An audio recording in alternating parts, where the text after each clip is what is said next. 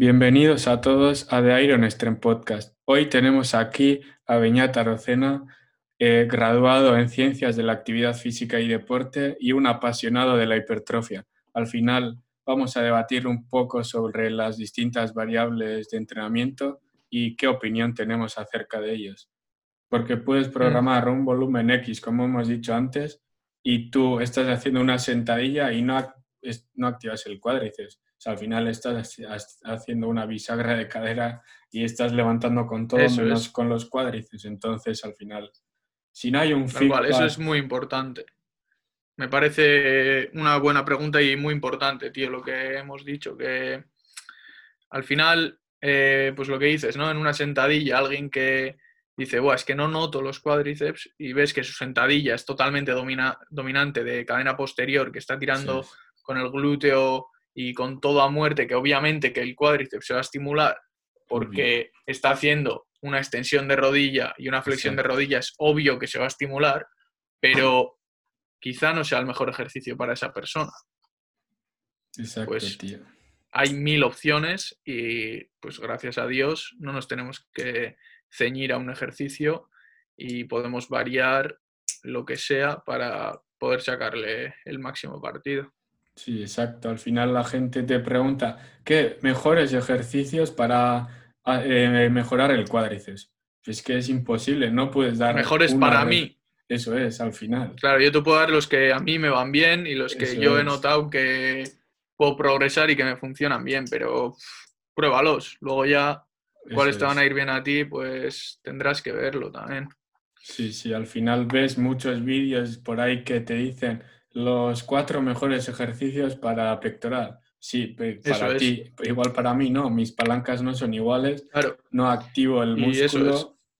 Y me parece importante también lo, que te he dicho de dar un feedback, tío, porque al final mucha gente dice, Buah, es que mi entrenador me ha puesto, yo qué sé, eh, prensa y voy con la prensa a muerte, pero es que yo creo que no me va bien tal, ¿no? Y dices, pues díselo, porque Igual te ha puesto la prensa pensando que te va a ir de puta madre para los quads y tú ni te estás enterando.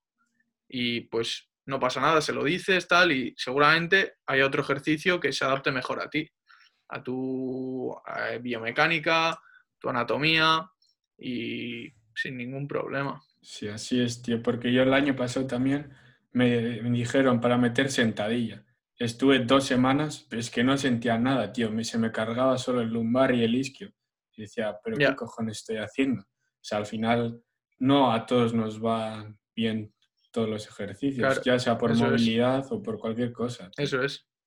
O sea, luego también hay que ver, pues lo que hemos dicho antes, ¿no? Que la técnica es muy importante y al final a medida que vas puliendo la técnica, pues vas a ir mejorando ese estímulo.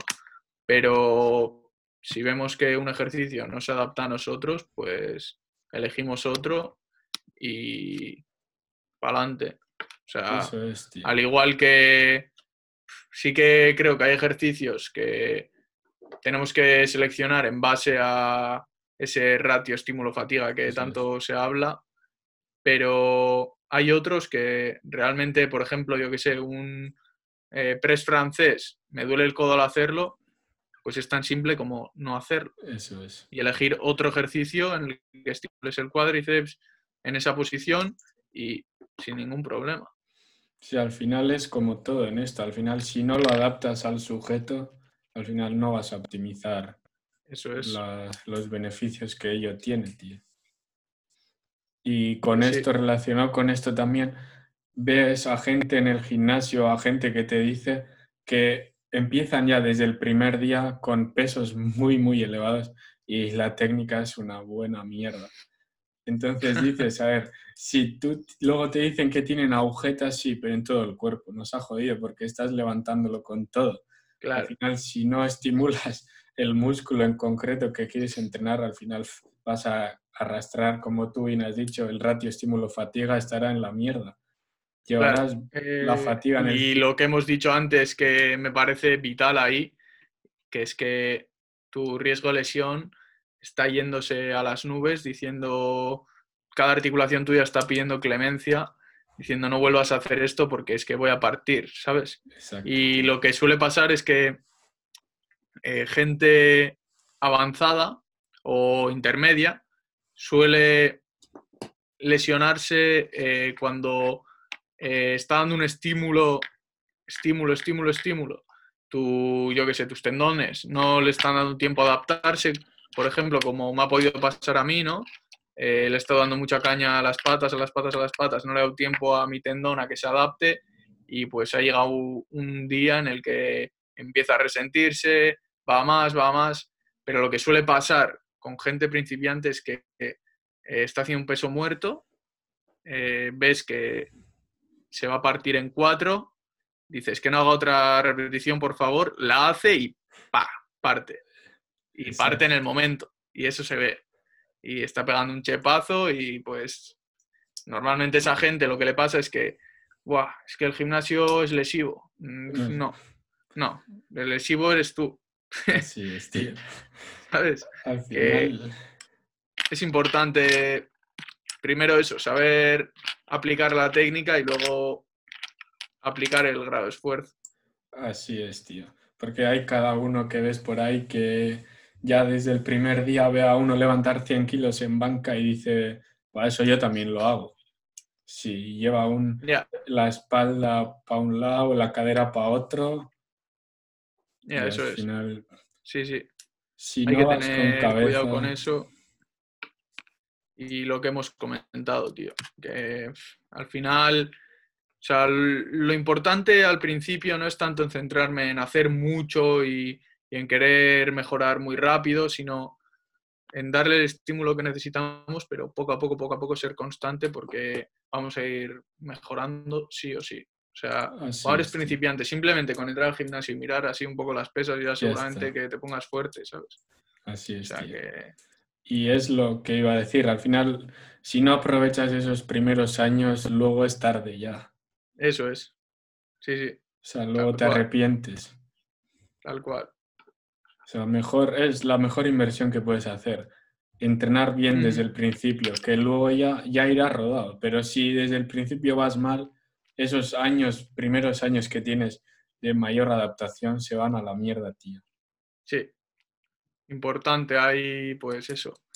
Eh, o aunque no quieras contratar a un entrenador, aunque sea interesarte y formarte por tu cuenta. Por tu cuenta. O sea, no hay más. Yo, o sea, obviamente que no vamos a obligar a nadie a contratar a un entrenador, pero aunque sea intentar hacer las cosas bien, ¿sabes? Porque te encuentras con gente que no lo está haciendo bien y encima es que parece que no lo quiere hacer bien. Así Eso ya es otro tema que da para largo. Eso es cuestión de cada uno al final. Sí, sí.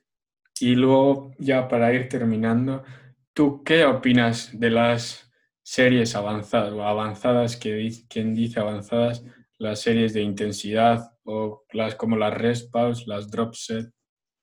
Sí, eh, es que este es un tema que también da para largo, pero yo creo que ese tipo de series, ¿no? Eh, técnicas avanzadas que se llaman, ¿no?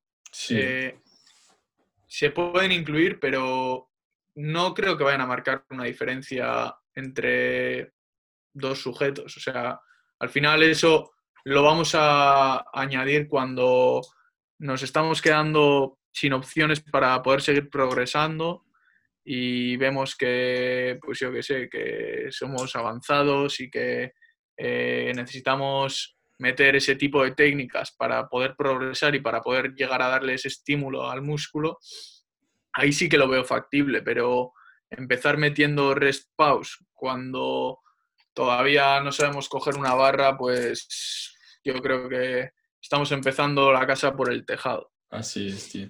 Al final. Y yo lo suelo ver, porque eh, al final cuando estás en gimnasios que, pues no sé, gimnasios comerciales o lo que sea, que hay de todo, pues al final ahí ves que hay gente que dice, wow, sí, eh, yo voy a hacer aquí eh, seis descendentes.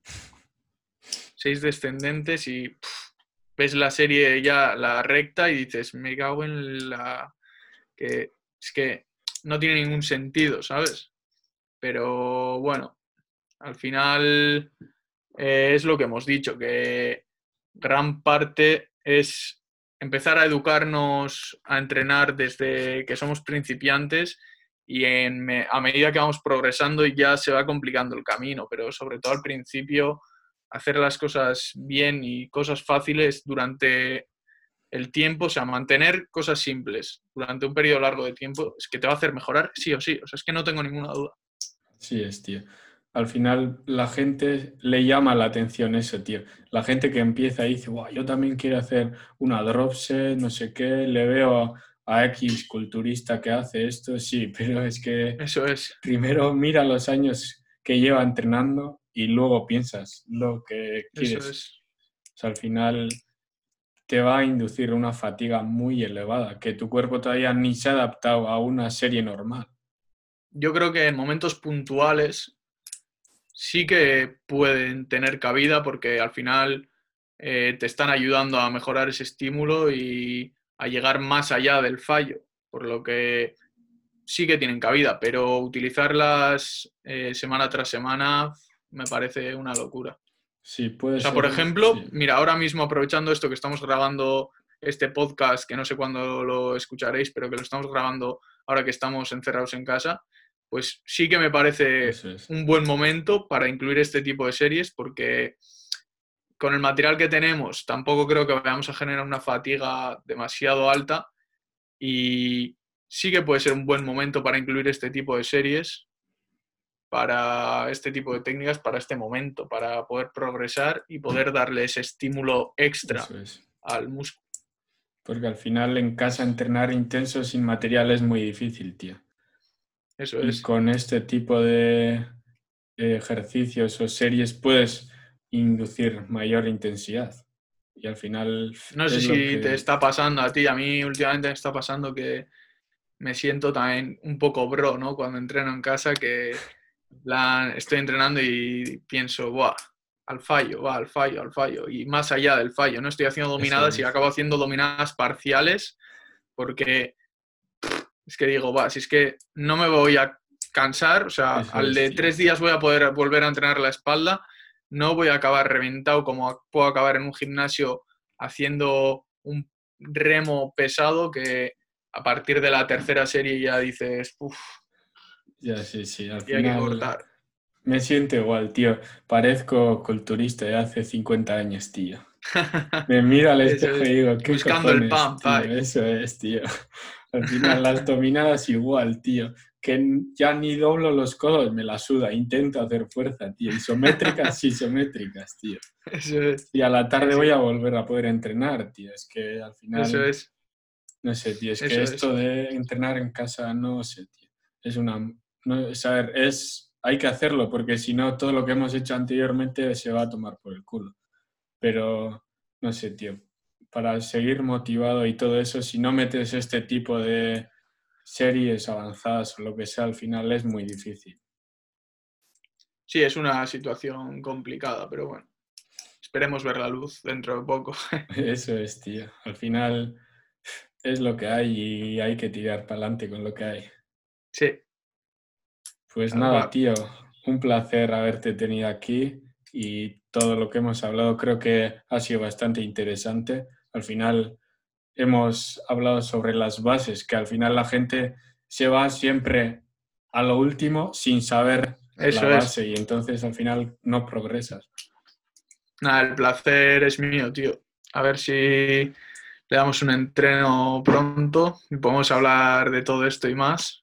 Y pues espero haber podido ayudar a los oyentes a que, pues eso, lo dicho, lo importante, que no empiece en la casa por el tejado, vamos a sentar esas bases y luego ya intentaremos complicarnos la vida. Así es, tío. Pues nada, a ver cuando termina esto y echamos un entreno y entrenamos como unos bro, tío. Eso es. Hay que ir un abrazo.